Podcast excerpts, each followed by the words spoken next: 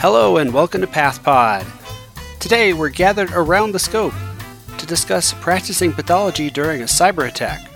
Our host, Dr. Sara Jiang of Duke Health, will speak with faculty and staff from the University of Vermont about their experience coping with a cyber attack. Now here's your host, Dr. Jiang. Hello and welcome to PathPod. Today we're doing our segment Around the Scope. And today we're speaking with colleagues from the University of Vermont who experienced a cyber attack in the fall of 2020 and will share their stories and lessons learned. I'm your host, Dr. Sara Jiang. I'm a cytopathologist as well as chief of head neck endocrine pathology at Duke, and I'm really excited to have all these guests here today. Let's go around and have our guests introduce themselves. Hey there, my name is Jo Conant. I am a staff pathologist here at the University of Vermont Medical Center. I cover both hematopathology and molecular pathology here. Morning, I'm Andy Goodwin. I'm a pathologist at the University of Vermont Medical Center. I provide transfusion and coagulation clinical services, and um, I am currently the vice chair of quality and clinical affairs for my department. Hi, thanks for having me. This, this is a great opportunity. My name is Alexandra Kalof. I am the division chief of anatomic pathology. I've been in practice about 17 years now. I'm a generalist at heart. I do bone and soft tissue pathology. And I am John McConnell. I am not a pathologist, um, although I work with pathologists. I am the laboratory systems architect at the University of Vermont Medical Center, where I play uh, largely a role in the IT liaising relationships with pathology.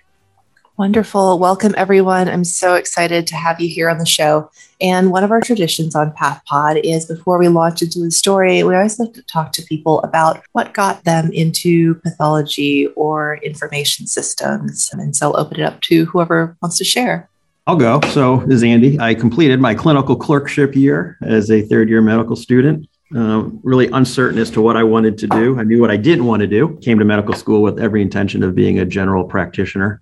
And so I signed up for a year of the student fellowship in our department, which is a one year long program for third year medical students in pathology. And it was a life changing event, I guess you could say. At that time, I actually worked with Alex. She was, I believe, a first year resident at that time. So it really was an eye opening experience that really made me realize I liked being a diagnostician. I really liked understanding the pathophysiology of disease. And it really focused my career in becoming a pathologist. I then signed up for all my fourth year electives, and every one of them had some sort of relationship to pathology. So glad I made that decision. I love that. That brings back fond memories. I think that's part of the reason why I was attracted to pathology is the collegial relationships, you know, the working so closely with our colleagues. And even though we don't see patients directly many times, we replace those with teaching relationships in our collegial sharing of cases and time at the scope. For me, growing up, I was fascinated with disease. I had a Merck manual was my bedside reading as a child, and and interestingly, I, I I find the visual aspect of pathology the most gravitating for me, and I can get lost at the microscope. And it reminds me of being in the dentist's office doing the highlights search and find, you know, where's Waldo type thing and the viewfinders as a kid. So I get to play. It feels like play every day. So that's what I really enjoy. Excellent. So, this is Jo. My story is surprisingly not that different than Andy's. So, I actually didn't have any intentions of going to medical school at all when I was growing up and through college. I ski patrolled all through college and had no idea what I was wanting to do. So, I started ski patrolling the year after I graduated undergrad, thinking it would kind of tie me over until I figured out what it was that I was going to do with my life. Ended up doing that full time for a number of years. And it was kind of through that experience and providing first aid on the hill that actually made me go think about and go back to medical school. So in medical school, I started thinking I was going to do emergency medicine or ortho, trauma surgery, something along those lines, just because that's that was my introduction to medicine. Got through my clerkship year, so my third year, and got to the end of it and said, Whoa, I don't know if this is for me. I'm not really sure I'm cut out for this clinical work. I loved seeing patients, but a lot of the other work around it was not what I loved. And so I did med school here at UVM as well. And as Andy mentioned, there is a student fellowship program here that we do between third and fourth year. So I took that year as kind of a reset and say, hey, well, you know, maybe path is for me. And I actually was lucky enough to work with both Andy and Alex in this role. Going through that year, I loved it. I woke up in the morning and I was excited to show up to work every day. Um, and again, the collegial piece too, working with people, talking to people all the time. You know, the stereotype of pathologist being your antisocial person that hides in the basement and doesn't talk to anyone was not my experience and and i think it's true across the country and across the world too. We talk to people all the time and it's a fun fun environment to be in. But then i can also do it on my own terms a bit right? Like if i had to go do something in the middle of the day i don't have to shift my clinic schedule around to be able to accommodate something. And so that that work life balance is also a huge thing that i think is invaluable as well Wonderful. And I didn't realize that Vermont was the kind of place where people came and just stuck around forever. Obviously, it's a great department because yeah. it sounds like the three of you have been working together for a really long time. It's wonderful. Mm-hmm. Yeah. Yeah. Back to another thing that Jo said is I had no intention of going to medical school. I was not a very good college student, didn't mature academically until later on in life, and um, actually trained to be an airline pilot. Oh, and wow. one of the things that I really enjoy about laboratory medicine and germane to the conversation we're going to have around a cyber attack is laboratory is a big operation. It's a quality driven operation system, just like aviation. And uh, I think that's one of the reasons that I thoroughly enjoy doing the operational work with obviously Alex being a division chief and Jo, who's constantly updating our operations in hematology. It really lent itself well to my interests and some of my early skill sets, learning to be a pilot and understanding redundancy in systems and fail safe systems and risk mitigation and things like that. So Wow. We've heard the analogy building the plane as you're flying it uh, with regards to the pandemic and probably um, your experience through the cyber attack as well, but uh, it really takes it to the next level. Yeah. So I'm, I'm really excited, John, that you're here with us because not only do you come to us from a different background, but you can, you know, tell me all the secrets of the pathologists that you work with. So I have all Andy's and Jo's emails ready to go. the, the doxing begins now. So actually, as Andy pointed out, you know, I've actually worked closely with the lab for 20 years, but always from from an IT perspective. I've been at the UVM Medical Center for 20 years, all that time in IT in a very a varying number of roles. And then actually, believe it or not, today, two years ago, I started in this current role. And it was a part of a con I had with Tanya Hong, who's our network VP for the lab at the UVM Health Network, and my IT boss, Lori Beaujolais, who's the VP of applications, that we wanted to improve and streamline communications between clinical departments. You know, there's different languages being used, right? Different nomenclature. And while I'm not so strong on the clinical side, I could definitely speak geek. So I sort of said, yeah, let's give this a try and see if we can make things go a little better, get the lab, get their instruments installed a little more smoothly and do their upgrades. And started on February 14th. And it was about two weeks after that that we had our first COVID huddle at 8.30, figuring out how, what are we going to do? And we're still having those huddles, although it was just this morning, I was told that I could move my daily COVID total report that I've been sending out every day to weekly distribution. So woohoo, I'm happy. You know, I do play a lot of a role in three areas. One is informatics, analytics, and reporting, getting our data out of our LIS and our electronic health record and into some format that clinical experts can actually use. I also am typically very involved in any new instrument installation or an instrument upgrade. Anything that's going to plug on, plug into the university's network has to go through a rather rigorous, you might even say draconian approval process. Since the cyber attack, you know, it's gotten so much much worse. But the reality is that we have some rules we have to follow, right? So I can help facilitate that. And then last but not least is, the primary role is just to liaise and make sure that when Jo goes live with her TSO 500 test li- later this year, that the IT pieces are built and working and tested and ready for her so that people can start ordering it. That's sort of how I spend my days the occasional mouse replacement, the occasional hey, help. You know, Andy's been known to bang on the wall of his office. Help me figure this out, but you know, for the most part, they leave me alone. yeah. Wow. Yeah. yeah. And that's definitely a lot to try to integrate all those different pieces together and make them work. And from our perspective, you probably don't get a lot of feedback when things are going well. It's usually the complaints of when things aren't. Oh, I mean, that's that's life in IT, and I think to some degree life in the lab, right? Uh, I think that you know lab and IT culturally are very similar. It was not a huge adjustment for me, and that what Jo said about people, the stereotype of a pathologist being in a dark room and being antisocial is also the nerd stereotype. But what I have found is it's an incredibly collegial place. I've worked there for two years. I've never had a crossword spoken to me. I cannot say that's true of other departments I've worked in, but it's certainly true of this department. And that's why, you know, when after this was sort of a trial balloon we flew with this role uh, and i got back together with the, the, two vps and said this is great. I love doing this. I love coming to work in the morning. Please don't make me go back. And so we, we made it formal and now it is going through a major reorg and they're going to look to reproduce this role for other hospital service areas maybe the pharmacy maybe surgery what have you. So you know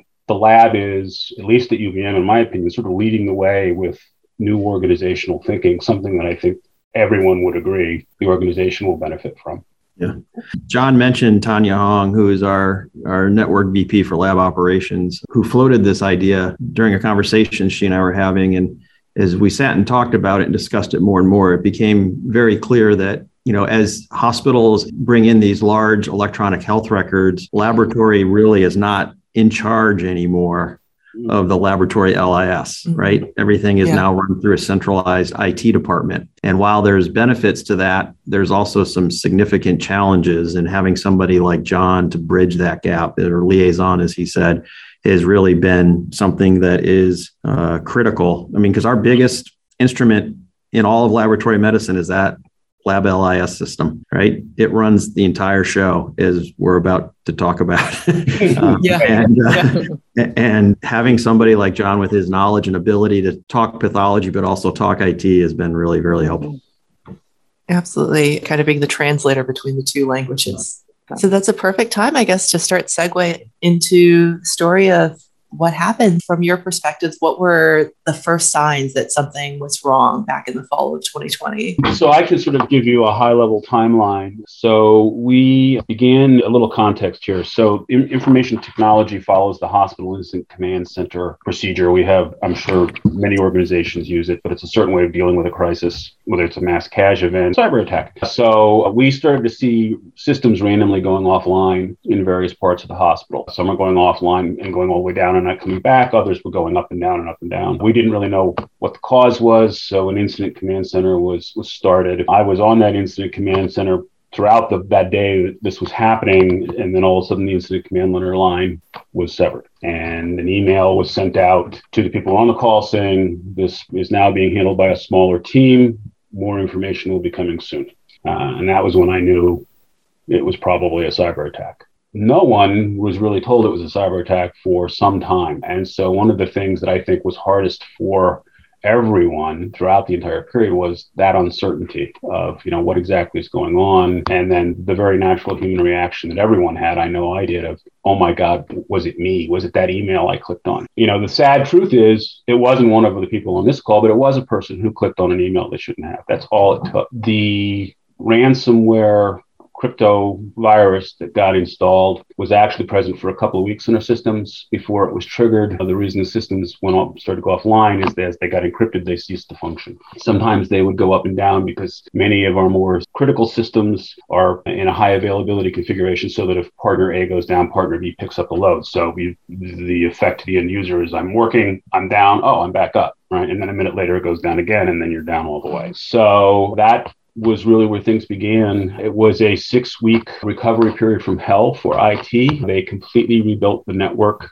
and all systems. No data or systems that were affected were recovered. We could not ascertain for sure that data hadn't been damaged, corrupted, or that there might not be something malicious lying in wait to attack us again. Unfortunately, most of these cyber attacks are repeat events because, you know, the attackers realize they've got got a live fish on the line. And we implemented brand new security, so very expensive security software and some admittedly draconian security measures that everybody sort of grumbles about, but we have to live with now. And to say that we were back up and running in six weeks is to summarize. Our electronic health record and LIS were back up in six weeks. I don't think our radiology systems came back for a couple of months because the radiology diagnostic workstations are very complicated PC configurations, very specialized. Getting those rebuilt was very time consuming. So that's sort of a highlight of events. It was a virus that someone got via an email from a local vendor. Uh, they were on vacation actually, and they had this email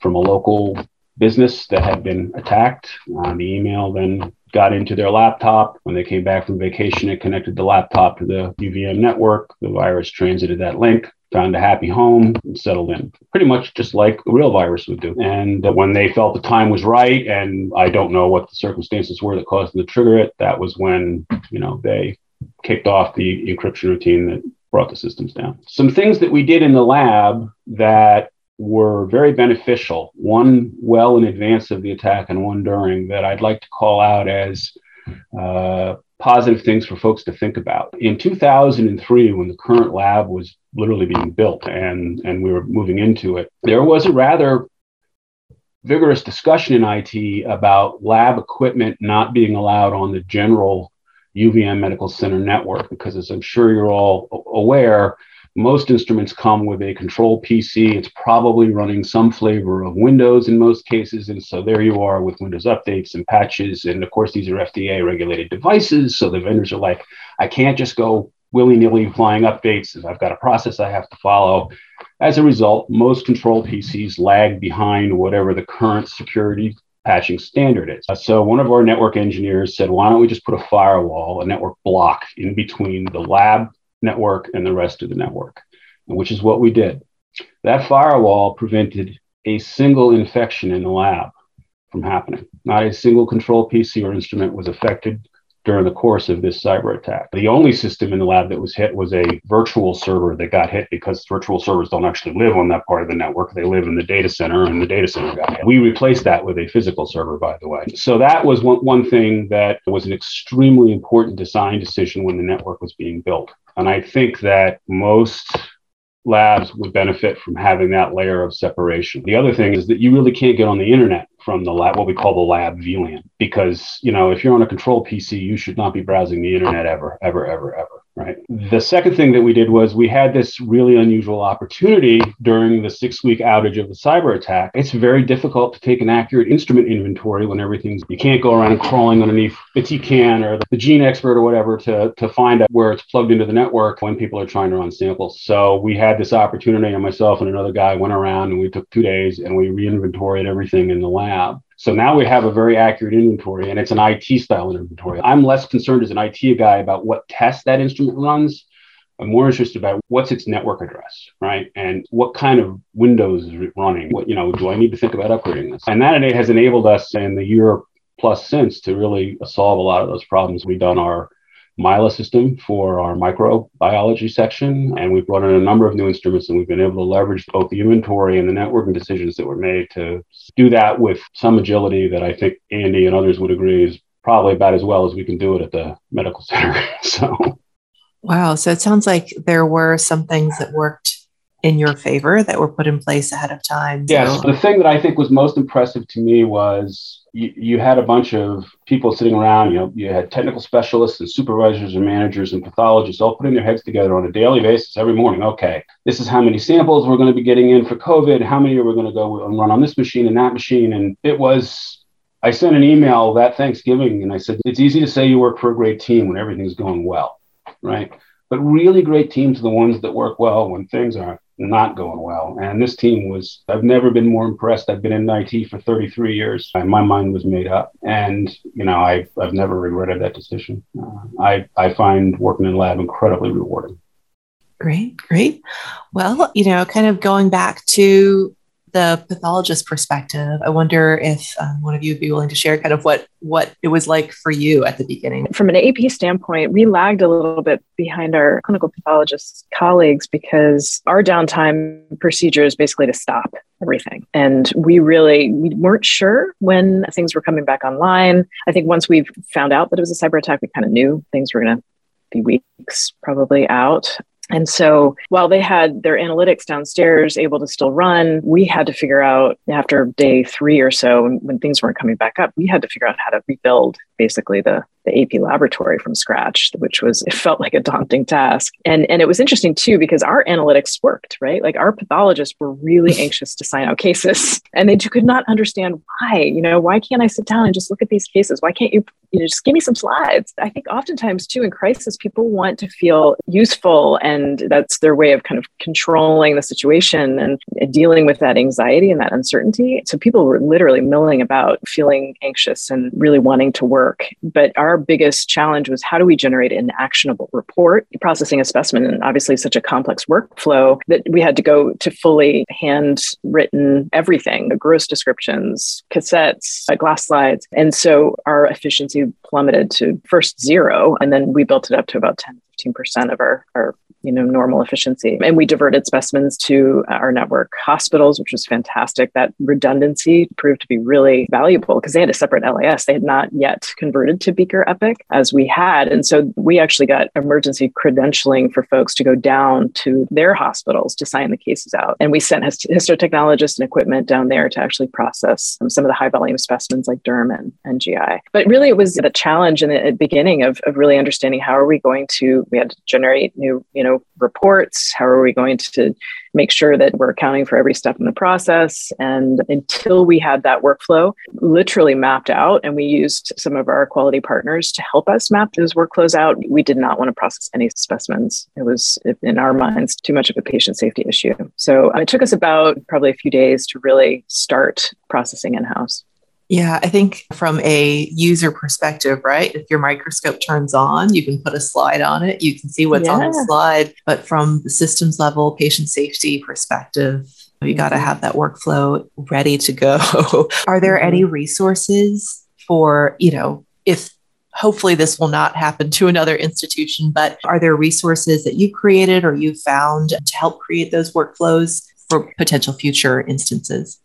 Yeah, we developed an incident command structure of our own and different huddles throughout the day. We, we created through our experience a downtime manual that basically is a Microsoft template of our report to include all the you know regulatory requirements and mapped out workflows as, as far as what people can use during a downtime. So we've shared that uh, with you know whoever needs it really, and, and are happy to do so. Keeping things on hand like folders and you know, USB ports, we basically stored all of our information on that and how to generate kind of a homegrown LIS system of your own in AP. And some of those lessons learned are in that downtime manual. So, and ex- extended downtime, obviously. So we actually have written it up and it, it should be published with our CP colleagues in AJCP, some of those kind of important tools and workflows that we found Great. helpful. Great. We'll make sure to find the links to that for the show notes because that sounds very mm-hmm. useful. Because when I think to how much everything is digitized, right? All our lab SOPs live on the computers. Mm-hmm. And I mean, I don't think we have paper copies of anything, right? Because then you have issues with document control. So yeah. That that andy needs to talk about MediaLab because that saved us. I mean that was an off you know andy can talk more about it but that was such a, a, relief to have those policies available to us. Even though we couldn't access them right away with our computers there was a lot of communication communication was a huge huge barrier because we were just even our phones were cut off. I mean, nothing. We could not communicate anything. So we had our cell phones that worked, and we generated a WhatsApp, you know, call links, and but MediaLab was huge. So I'm going to let Andy talk about that one. yeah, yeah. I mean, you know, as I sit here and have pangs of nausea as we recount that. Yeah, right. PTSD uh, was probably the worst part of my, at least my career. I mean, I'll be honest with you. I mean, there were nights I'd walk home we, we've gone through a lot in this department over the past two and a half years. I mean, obviously everybody's gone through COVID. We went through Beaker implementation. We went through cyber attack during a pandemic. There were nights I'd walk home from work and think, "Oh my gosh, I hope we didn't do any serious patient harm today." I mean, that that's how real it felt. And again, it wasn't intentional. It was a casualty. It would have been a casualty war. It was not due to any, you know, intentional things in the laboratory or the people that were just honest to God you know, working 18 hour days trying to deliver patient care. The operational efficiency was cut by, I mean, orders of magnitude. I mean, Alex talked about how much it took to run an AP specimen. Our chemistry core, high volume chemistry core, which runs urinalysis, blood gas, and our three chemistry analyzers, takes during sort of normal business hours about three techs to run that. We were needing about 10 techs to run just chemistry core during the downtime. So the operational efficiencies were crazy. Having SOPs available. So, uh, you know, Alex brought up MediaLab. That's our electronic document control system. You know, there's many out there. I'll put a plug in for them because they were built by medical technologists. It was a group of med techs that recognized what document control is required in the lab. Web based. So when we had access to web, including on our phone, you could get to our policies and procedures. We had backup USBs. We back up our document control system once a week. So we were able to plug in USBs to local PCs and people could get access that way. But then we used it as our main communication tool out to our clinical colleagues because let's be honest, a laboratory report out of the CP lab was not pretty. It was an instrument printout, right? So if you're a clinician wanting to order an unfractionated heparin level and someone hands you a report that says anti-Xa activity, they're like, what the heck is this? So we were literally at times writing the name of the test on the instrument printout. No reference ranges, no units of measure, no comments, none of that stuff available. So we posted, we made a bunch of different files, useful documents for clinicians and posted it through our document control system, open access, and posted QR codes around the hospital. And they could just scan the QR code on their phone and it would give them reference ranges. It would give them reflex testing. It would give them the calculations to do all the calculated values that our LIS system was no longer able to do during this time. So that became an extremely important tool to us. Just one of the many things that we really had to leverage during this unprecedented attack. Alex mentioned communication. UVMMC built this beautiful brand new five story inpatient unit. Guess what? All the phones are software driven. Guess what? All the faxes are software driven. Guess what? None of those work when the software is turned off. So guess what? Your pneumatic tubes don't work. I mean, everything literally shuts down. It's just amazing how pervasive IT is to running a healthcare organization. And uh, so all of those things became fully manual. We had to get analog faxes installed in our laboratory. We set up inpatient and outpatient result centers and we faxed results all day long. And to those floors that couldn't receive fax, we had runners running back and forth. So a significant resource that you, one needs when they go through this is they need people. They need people. We had volunteer lists. We had Facebook pages put up to ask people to come volunteer. Medical students were coming in. Research staff from the medical from the university were coming over. We were training anybody and everybody that had a pulse and a social security number.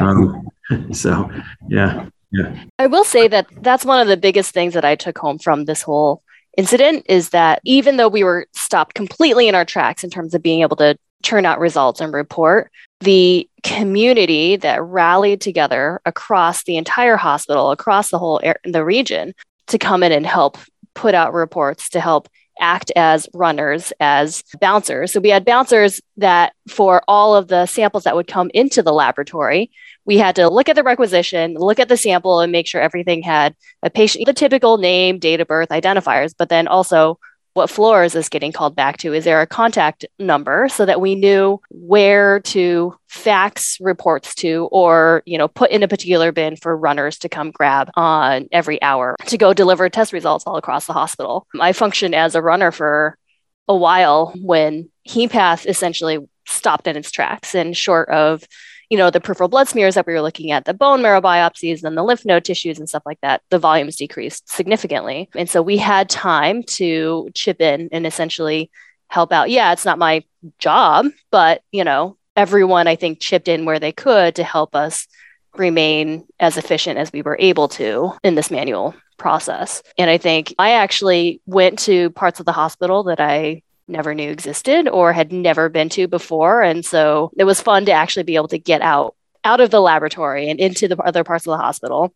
There was no way that I wasn't going to get my 10,000 steps in on any given day. Right. Uh-huh. Like we're just, we're running around all day, walking around. Yeah. We're not picking up phones anymore. We're going and knocking on people's doors, you know, saying hi. I'm curious, were your flow cytometers working? They, so they were working. So the hard part with heme is that we integrate so much stuff together.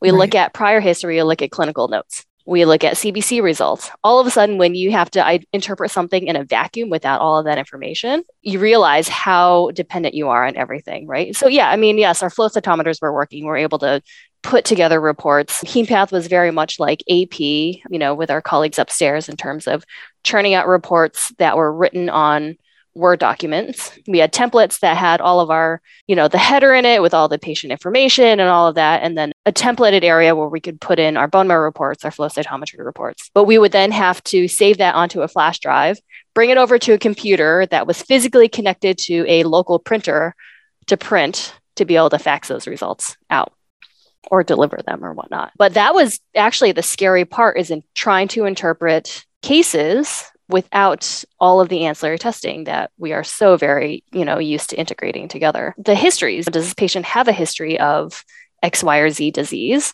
And is this progression or is this de novo? I mean, it really was a bit of a terrifying time in working in a vacuum. Yeah, because when you're interpreting flow, you want to see what the immunophenotype was. It's different than their prior, and not having that, I think, is is difficult for folks outside of pathology. You know, they often think pathology is a black box, but we definitely use that additional information to make our diagnoses. Andy, I'm curious um, from the perspective of transfusion, you know, what was the impact on that service line? Yeah, I mean, we were in obviously our downtime mode for during the entire course. We had an entire paper process that we kept. You know, we were pulling patient prior history out where we could. Well, we use a different system. So we had some connectivity if you will. We could look up some stuff in our WellSky system, but then again, everything or things were done looking through paper charts. Transfusions had to be phoned in. People were placing orders. The only way to really do was to call the laboratory. I think it's important to recognize that the hospital itself, volume wise, was significantly reduced they couldn't function at the same level that they wanted to. Alex and I would go to daily huddles for the operating rooms, and they were running especially early on at pretty reduced capacity. They didn't know who was coming in for surgeries because they didn't have schedules, right? Oh, wow. All that stuff. They actually turned to us in the blood bank because we pre-print schedules a couple days ahead of time so we can evaluate transfusion needs. So the first few days they called and said, "Hey, can we have copies of those schedules you printed?" Oh my gosh! In the hospital, we could have sold them. We could have retired. but I mean, so it so the volume was significantly reduced and we worked hard to reduce volume. We knew we could not meet demand, whether it was transfusions or testing or AP work. We worked with hospital and our health network leadership to really ask that only patients that had acute medical needs got laboratory testing ordered. You know, can you postpone your annual lipids? Obviously, if you need your INR check, come and get your INR check. If you've got tumor serum marker, you know, measurements to do or whatever. But so we worked hard there. We had to shut down 25 of our 27 outpatient phlebotomy sites. Two purposes. One, again, reduce incoming volume. And number two, we needed the phlebotomist to be at the hospital to do inpatient rounds and draw and to run the busier outpatient phlebotomy sites. These were a lot of tactics that we sort of developed over the course of the first week that we, again, it was survival mode to try to figure out how to do all this after the systems restarted, it took blood bank about six weeks to get all their blood bank data inputted back into the system to have all patients and all transfusions accounted for.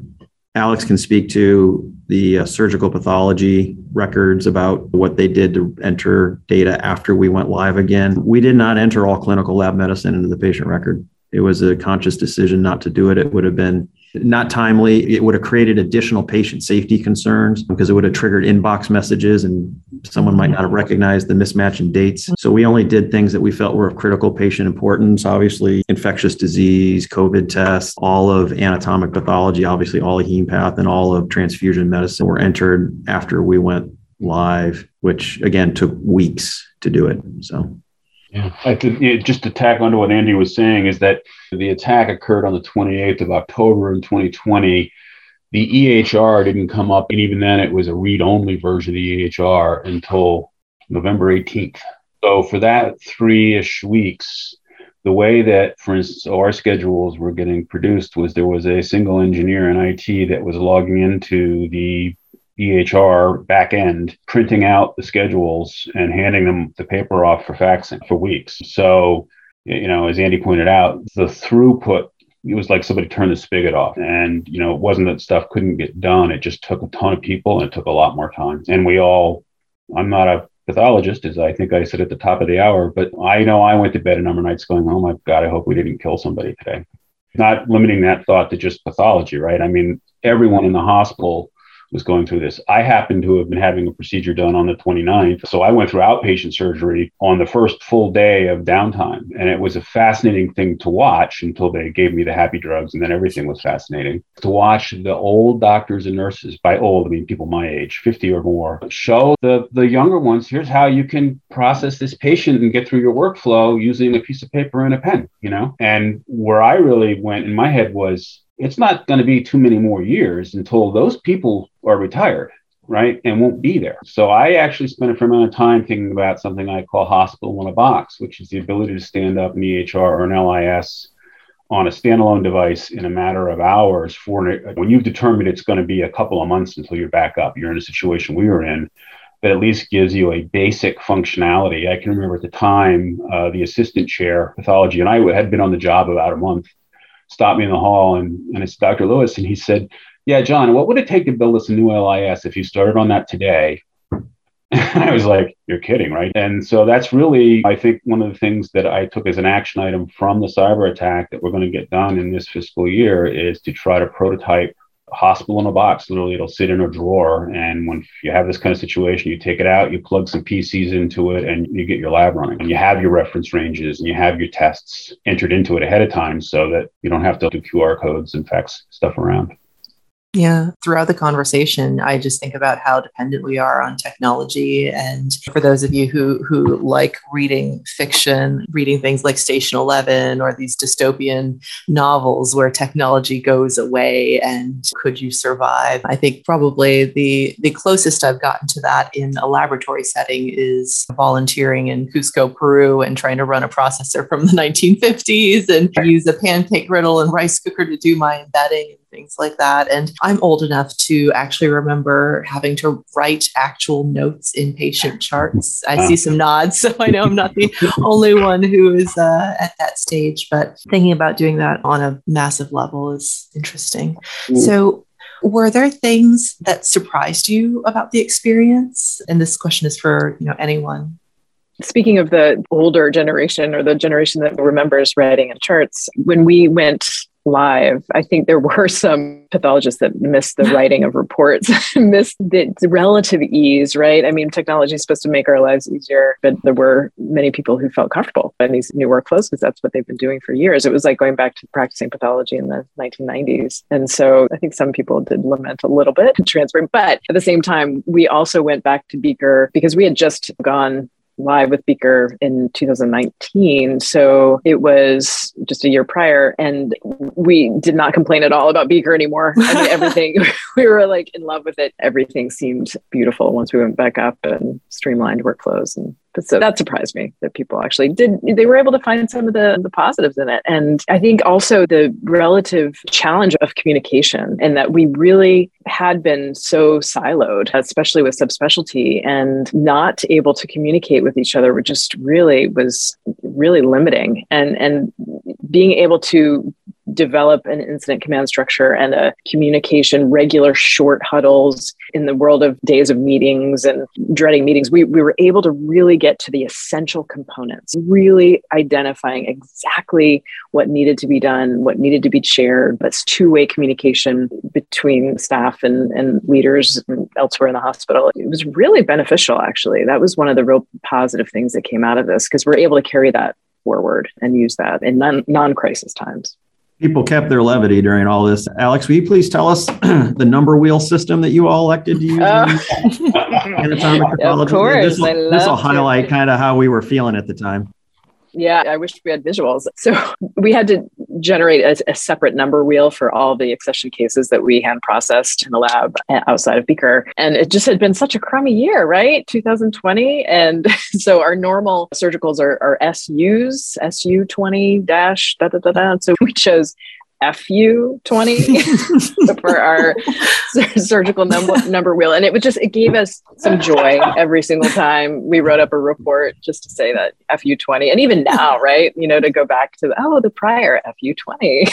just fills us with some happiness. Yeah. You, you had to find those moments because, again, the year was challenging enough. And to throw this on top of it was just unbelievable. The things that really surprised me, and I, we say this all the time, it's just amazing how, when challenged, how people in the laboratory rise to the occasion. You know, I remember reading a David Goggins book. I don't know if you know who he is. He's this extreme athlete. He was a Navy SEAL. His book is pretty unbelievable to listen to. And he he said that when things are really hard, people always say you pull yourselves up by your bootstraps and work harder. And and his response to that is no, people rely on their skills to get through times like this. They really work, they really rely on their skills. And, and that's how we got through this. We have a lot of smart people who have a lot of impressive skills that were able to put together operations, who are able to do things on the instruments that they weren't really designed to do, to work as a team, to have those morning huddles, to do all the things that were necessary to get through this unprecedented event.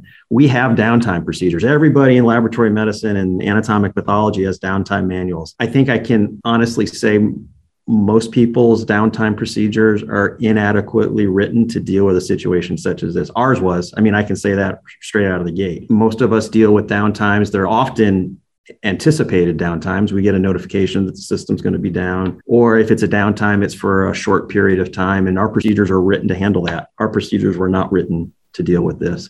That's one thing that really sort of struck me. The other thing that really struck me is the laboratory relative to the rest of the whole healthcare, the, the whole medical center, the laboratory really kind of got its operations together quickly compared to other areas because again that's what we do. We're operations people. And what we did is we pushed the problem downstream. And what do i mean by that? We were able to process test and generate reports and we flooded the downstream systems with all this paper with all the reports. And they weren't equipped to file those or get them to the right providers or to all the providers that were taking care of that one patient. Charts were all over the place. And so when you go back and look through the reports that we generated, we documented every time that we reported it and to whom we reported it.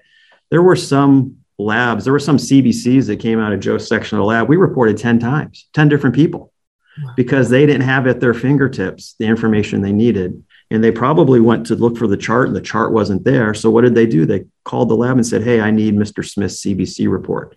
So we'd go into our file system, we'd pull it out, we'd fax it back or copy it and send it up by runner.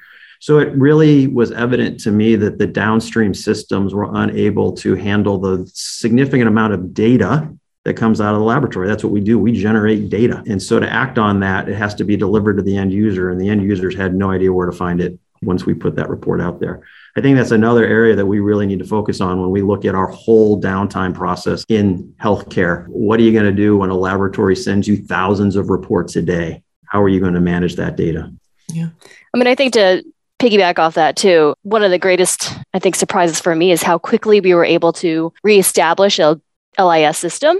So we took a big conference room and put a bunch of filing cabinets in there. And anyone who even had, say, five minutes of downtime would come in and just start filing records. And we did it based on patient name, date of birth, MRN if we had it, and put everything in there. And so each patient had their own folder. And any result that came with a printout that came out from our laboratory got filed alphabetically in this room. And so we just had this huge room with I don't know how many thousands of pieces of paper on it, but how quickly we were able to come up with that system, come up with a filing system, and a way to be able to store results that were relatively easily retrievable once we had that system in place. So that when the clinic calls and says hey i'm looking for a cbc on john doe or the outpatient surgery is looking for results on someone we're able to very relatively quickly find that particular result and then fax it back to the people that were asking. I think that was quite impressive. So i was off service when the cyber attack happened when we went down. It was the day after my son's birthday. And so we were like planning birthday parties and doing the whole thing. So I was blissfully ignorant of everything that was going on through that first rest of that week and into the weekend. And by the time I show up on that Monday morning, that whole system was already starting to get in place. So I could walk in and say, What do you need me to do? And there was already something of like, Hey, we need to do this. We need someone to do this. There was already a really well organized system in place four days after things shut down. And that was incredibly impressive to me to come in not involved in the initial setup to have something so well organized so early on. And kudos to you for coming back to that. Yeah. not just going, well, got a lot of birthday activities. Gonna gonna stick around at home here. The skiing's really eating my cupcake. no. And it, it's funny because I think in HemePath we were still on that AP mentality of just like hold everything, stop everything until we figure it out. And I remember walking in on that Monday morning and looking at my colleague who had been around the second half of, you know, the week prior, the end of that prior week. And he goes, All right, I printed out a spreadsheet. I have folders where you can write down the number because we were still a couple of days behind. So we still had cases that had been accessioned, the whole thing. He's like, Well, we can't sign any of these out yet, but here's a spreadsheet you can write down the information and we'll just file it in this back shelf. And whenever we're back online, we can then go back through and start just signing them out. And then by the end of that Monday, there are a lot more rumblings that this wasn't going to be a, oh, it'll be back on tomorrow. And they said, oh, wait, we can't just store everything on a shelf until everything is back live and we can sign it out. And that was when I think the, the reporting for AP stuff really started to churn and it really hit home of, oh, wow, we actually need to be able to get reports out. We can't wait to be able to click the sign out button on the computer, you know. Well, Wonderful. We're almost the top of the hour. And so I guess I'd like to just go around and hear your takeaways, your advice from each of you from the whole experience. To me, the, the, the takeaway from this is again what what people will actually do when pressured in the midst of a pandemic, post go live of a big, huge LIS system a year prior. The fact that people were able to focus and get the work done, it took a toll. I mean, there's no question in my mind it took a toll on people. After about 10 days into it, we started saying, okay, everybody has to have at least one day off a week. We were looking pretty hard. We started putting together schedules, particularly for a lot of folks on this phone call who were working seven days a week, extended hours. We said, just for your sanity, you have to do this. But we did keep an eye out for each other amidst all this. I think we really remained conscious of what everybody was doing and what they were trying to deal with and really trying, trying to help each other, which was important because a lot of us weren't helping ourselves because we mm-hmm. remained so focused. Our our, our laboratory, and I think it's a pretty common thing around around the country that laboratorians they really push push hard to get the things done and there's no words to th- say thanks enough to everybody in our laboratory that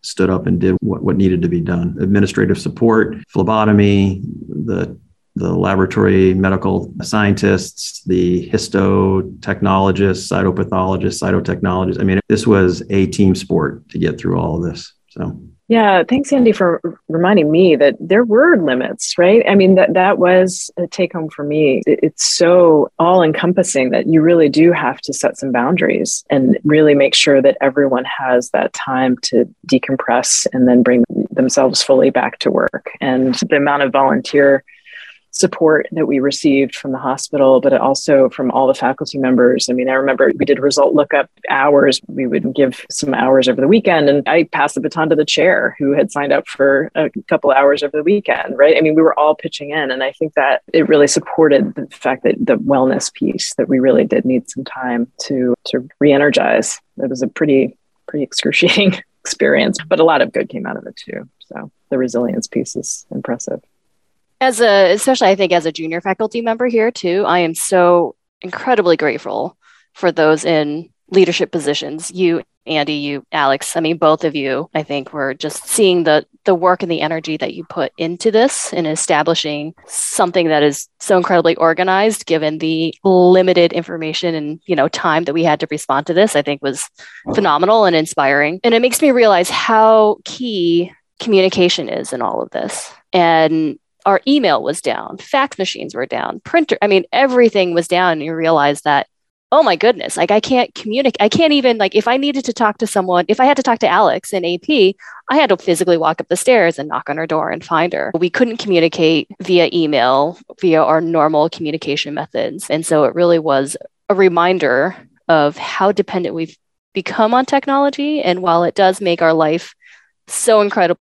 easy and efficient, it also is a reminder that it's not the end all be all. And thankfully, we still had cell phone service and that we could still call and text and use apps on our phone to be able to do this. So, again, I guess still grateful for technology, even when it fails us in other areas. Yeah, I think the thing that, that I would just tack onto that, I would say, is, is that healthcare is first and foremost a people thing healthcare continued to be provided at the medical center when the systems were down because of our people. Technology is just an aid and sometimes an inhibitor. But what I took away from was what distinguishes an organization isn't what instruments they buy or how wired up they are technically, it's their people and that their people can deal with just about anything that comes with them. I mean, speaking, speaking strictly from the IT perspective, Andy was talking about the mental toll. You can imagine that the IT engineers who were working seven days a week, at least 18 hours a day to rebuild thousands of systems had a significant toll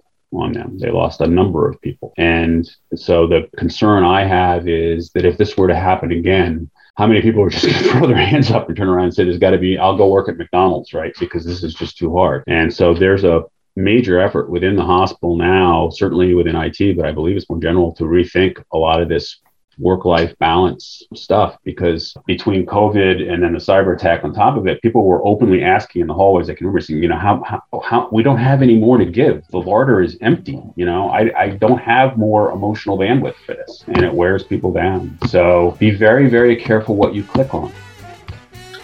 Thank you so very much to everyone for coming on the show today. It's been an absolute pleasure. Thank you all so much for sharing your stories, your experiences. Certainly have given us so much to reflect on. And definitely one thing that comes out of this is the strength of the laboratory, the strength of the team within it, and your team at Vermont. And I just wanted to say thank you all so much for sharing that with us. We appreciate Thank the time you. and the opportunity. Thanks. Thanks for having us. Bye bye.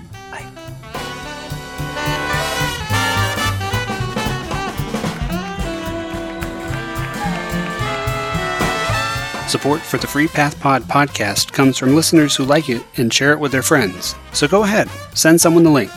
And be sure to subscribe to PathPod wherever you download your podcasts. PathPod is for educational and entertainment purposes only and is not medical advice. As always on the podcast, any views expressed are solely those of the person speaking and do not necessarily represent their employers, their affiliated institutions, affiliated professional organizations, other speakers on the program, their friends, their families, their pets, or anyone involved in the production and distribution of this podcast. Thanks for listening to PathPod.